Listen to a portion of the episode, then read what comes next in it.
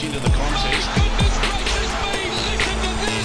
It is Monday, the 23rd of May. Welcome to Afternoon Sport. Tim Gilbert here. I'm joined by my co host, Shane Lee. How are you, Shana? I am great, Timmy. Now, I believe you've been doing the rounds and interviewing a, a former wizard. Yeah, you've been to a couple of the Good Bloke Society lunches. It's a it's a great association where you know Yes. the, the whole group of guys come together and are a little more open than what they might be at different uh, times of their life. And uh, Mark Bouris came along to this function. I interviewed him, and one of the fascinating things, of course, Wizard, Yellow Brick Road, um, you know, what was it, The Celebrity Apprentice. He was a really good rugby league player in Canterbury. 'cause He Right. grew up at Punchbowl around the corner from Vince Sorrenti and played lower representation for uh, Canterbury Bulldogs. But his mother said, you got to go to uni. Footy's got to stop. I think his mother got it right. But he was, well, like, and he's gone on to be so successful. But, but a fascinating chat um, when uh, Kerry Packer came in and uh, took over Wizard. Uh, yeah, they're a good bunch, the uh, Good Bloke Society. So uh, we've got a huge day. This whole tennis story, Wimbledon, um, what a wobble that is, and uh, it's affecting so many high-profile players, Roger Federer included. Tiger Woods had to give up during the, the PGA, of course, the major that's being played at the moment, and all the latest AFL and NRL, some big games. John O'Brien is a legend of Australia's beer industry. In 2003, he dreamed of producing a great tasting beer that could be enjoyed by everyone, free from the ill effects of mass produced wheat and barley. John began a brewing journey blending unique aromas and flavours offered by ancient grains such as sorghum and millet. He perfected recipes over time which have led to 40 local and international awards, including three gold medals at the Australian International Beer Awards, a gold medal at the Indies, and a silver medal at the Beer World Cup. Proudly 100% Aussie owned, made in Ballarat, O'Brien Beer is Australia's most awarded gluten free beer and widely available around Australia through major retailers and online at rebellionbrewing.com.au. O'Brien Beer, the beer that loves you back. So, Shane, this is a huge story at Wimbledon, basically because they've decided to uh, ban Russian and, and Belarusian players. Uh, the ATP has come out and the WTA and stripped it of its its status, really. So it's almost an exhibition event, and in the process, what it's done, it's it's meant that Roger Federer, whose only points on the ATP tour at the moment have come from getting through to the quarterfinals at Wimbledon last year, has dropped off the whole rankings. Yeah, exactly right, Tim. So the governing body, as you exactly what you said, mate, they've um, they've basically turned it to an exhibition status. Uh, and as you said, Roger Federer only having points last year. It also puts Serena Williams um, ranks her over a thousandth now in the world. Um, so a couple of big players really, really struggling there um, to to be notified. Look, it's a it's a real interesting thing because they were doing it originally to, I suppose, stand up against what's happening with Russia and, and the Ukraine. But now it's going to see, well, you'll see whether players actually want this to occur and will they let the Russians back in now? Yeah, I know, but look, to, from my point of view, I think you know tennis has really dropped the ball here, particularly. Um, and, and look, you do feel for the Russian and, and the players from Belarus who, have, who are no way uh, involved in what's going on in the Ukraine. But here you have a, a collective, one of the most sort of prominent tournaments, sporting events in the world, trying to take a stand against a butcherous dictator, and and the A, the ATP and, and the guys flip their flip their lid. Yeah, it's uh, it's not great and um, it's not really unifying the sport. What about Nick Kyrgios changing subject, staying in tennis? But Yes. um, his new tattoo, um, sort of wedding related. Well, it is. So let's hopefully this uh, works out well for Nick. He's um he's engaged uh, to Costeen Hatzi, and um, since she's been engaged, she's now got sixty three thousand Instagram followers. Um, so she's probably very very happy with that. She's got a big diamond ring as well. Um, but he's on his way to Stuttgart. Look, he, look, he looks personally, he looks very very happy. And I know if you're happy personally when you're playing sport, generally that sort of flows over into your performance. So fingers crossed, uh, he's on his way to Stuttgart. He said he's the best grass tennis player in the world. Well, he's got a girl with it by his side now, so I can only assume he's going to win Wimbledon and he'll have no ranking. Wouldn't that be an irony? He's had more start, uh, and I'm not not having a crack because I, you know, I, you know, I wasn't, uh, you know, hooked up by the age of 25 myself. But he's had he's had more starts than Bernborough, hasn't he, with girlfriends? He's done. Cur- yes, he's uh, he's played lots of sets. Let's just say put it that way. The golfing news. uh, Speaking of that subject, Tiger Woods. Tiger Woods. What a lovely segue.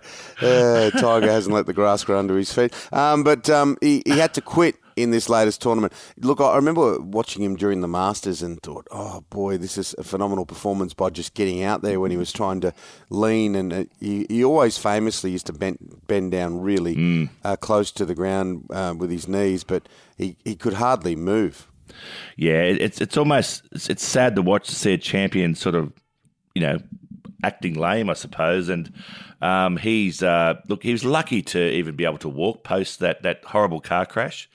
And um, in America, they love a good comeback story, Tim. And just unfortunately, his body's just not up to it. Um, he had to quit, as you said, the, the, the recent PGA. He's, look, he shot a nine over 79. He played a decent second round, but by the third round, his knee was just hurting him so much he had to withdraw. And uh, whether he'll go away now and try and give himself another whole year of rehab and come back, it's very possible with him.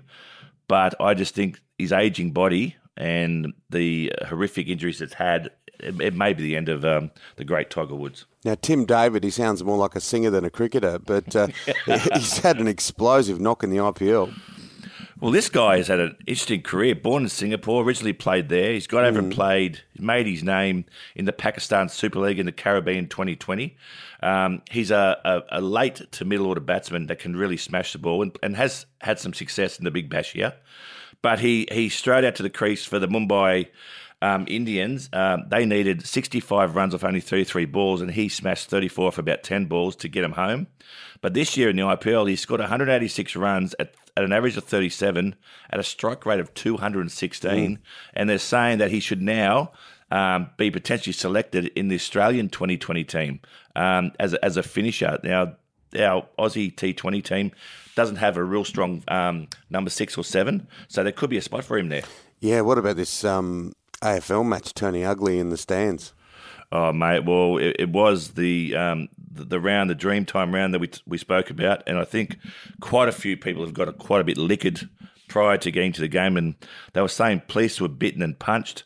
Um, 50 fans were thrown out, and it was unfortunate because it was a great win by Richmond, uh, winning 80 to 48 over Essendon. But uh, unfortunately, you know, it, with a lot of kids in the crowd, you, you don't want your kids seeing that sort of stuff. Oh, no, absolutely. Some interesting results. Yeah, the Hawks. Uh, well, Hawks Brisbane was the match. I reckon close to the match of the year so far. Um, Hawks winning 117 to Brisbane's uh, 112. Brisbane are a serious contender for the flag, uh, and the Hawks. This game sort of went back and forth from uh, changing lead, but it was a, a a midfield um, masterclass from from Tom Mitchell from from the Hawks who played really well. I do feel for the, the midfielder, um, Lachie Neale from Brisbane, who also played very well, but Mitchell really stole the game at the key, key moments and got the Hawks home. Yeah, absolutely. Now, what a stunning result in the Premier League. Manchester City staged a, a late comeback. They were down 2 0 um, with 14 minutes to go against Aston Villa. And of course, they needed to win to uh, secure their fourth title in five seasons. And they did it. Can you believe it? That's the kind of side they are. Three goals in the space of that time to win 3 2. And Manchester City, the Premier League uh, title holders. Once again, they really are some sort of soccer team. All right, coming up on Afternoon Sport, all the latest in rugby league.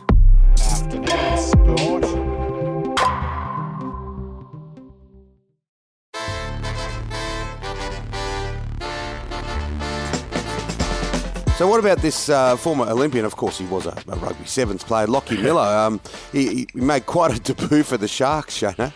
What a debut. Uh, Sharks, a very, very good game of footy, too. Uh, Sharks winning 25 to 18 over the Titans. Um, and he scored an 80 metre try on debut, plays fullback. Um, as you said, he's very fast, plays, played in the, uh, as an Olympian in the rugby sevens. Um, the good thing is that he said he, during his Olympic experience, he played in front of big crowds, so he was somewhat used to that. But saying that, he wasn't getting smashed and tackled like, like he was yesterday. Um, but look, he shows promise, and he's got he's got a bit of toe as well. Good pace. Yeah, Jared Waerea-Hargreaves. I really like him as a guy off off the paddock. He's a he's a really nice, uh, you know, uh, very affable, chatty kind of guy. On the field, he gets into trouble a lot, and um, he got mighty pissed off this time um, for feeling that he's being targeted. What do you make of it? Well, if you create enough indiscretions over your career, you're going, you're going to be targeted. And and he's he's a he's an enforcer, and he, he, he spoke back to the referee, and that's why he got sent off. So if he just keeps his mouth shut, he'll be fine. Yeah, that, that's that's that would be my advice because he, he just. Yep. I know that you need aggression in the game, but you just Yep. got to try and stay inside the line, and it doesn't help when you you- you're behind the, No. the, the line and the scoreboard either. Now, Josh Papali'i, um, he was really emotional, wasn't he, in the lead up to that uh, 250th game for Canberra? And once again, I, I loved the fact that we were a Dubbo for this, and Apex Oval was fully packed, and Canberra Raiders were fantastic. But um, Big Josh, uh, he's a fantastic player and got pretty emotional about uh, the milestone as he reflected on things. Yeah, he's reflecting. He said he's, he's in tears all week, reflecting around what sacrifices his family had done to get him to that point to play 250 games. Look, he's number three uh, most games for the Raiders, just behind the Crokers now, so he's right up there. Um, and he scored a bloody good try as well, a tough try where he sort of turned on the line and, and to um, to backflip and, and go over the line and score. Um, and it's a really, really good win for the Raiders up there because that the Dubbo is a, a place that's has a huge support for the Rabbitohs, um, hence why they played the game there. So a big win there for the Raiders. Yeah, I can see why South's got rid of Adam Reynolds, can't you?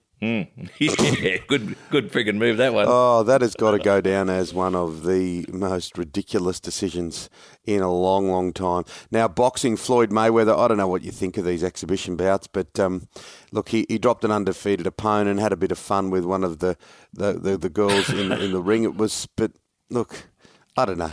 Look, you can't blame Floyd Mayweather for going over the UAE and probably getting a pretty packet for a bit of an exhibition fight. His record prior to doing these exhibitions was 50 and 0, don't forget. And he took on an opponent that hadn't lost before. His name was Dangerous Dan, or Don Moore, I should say.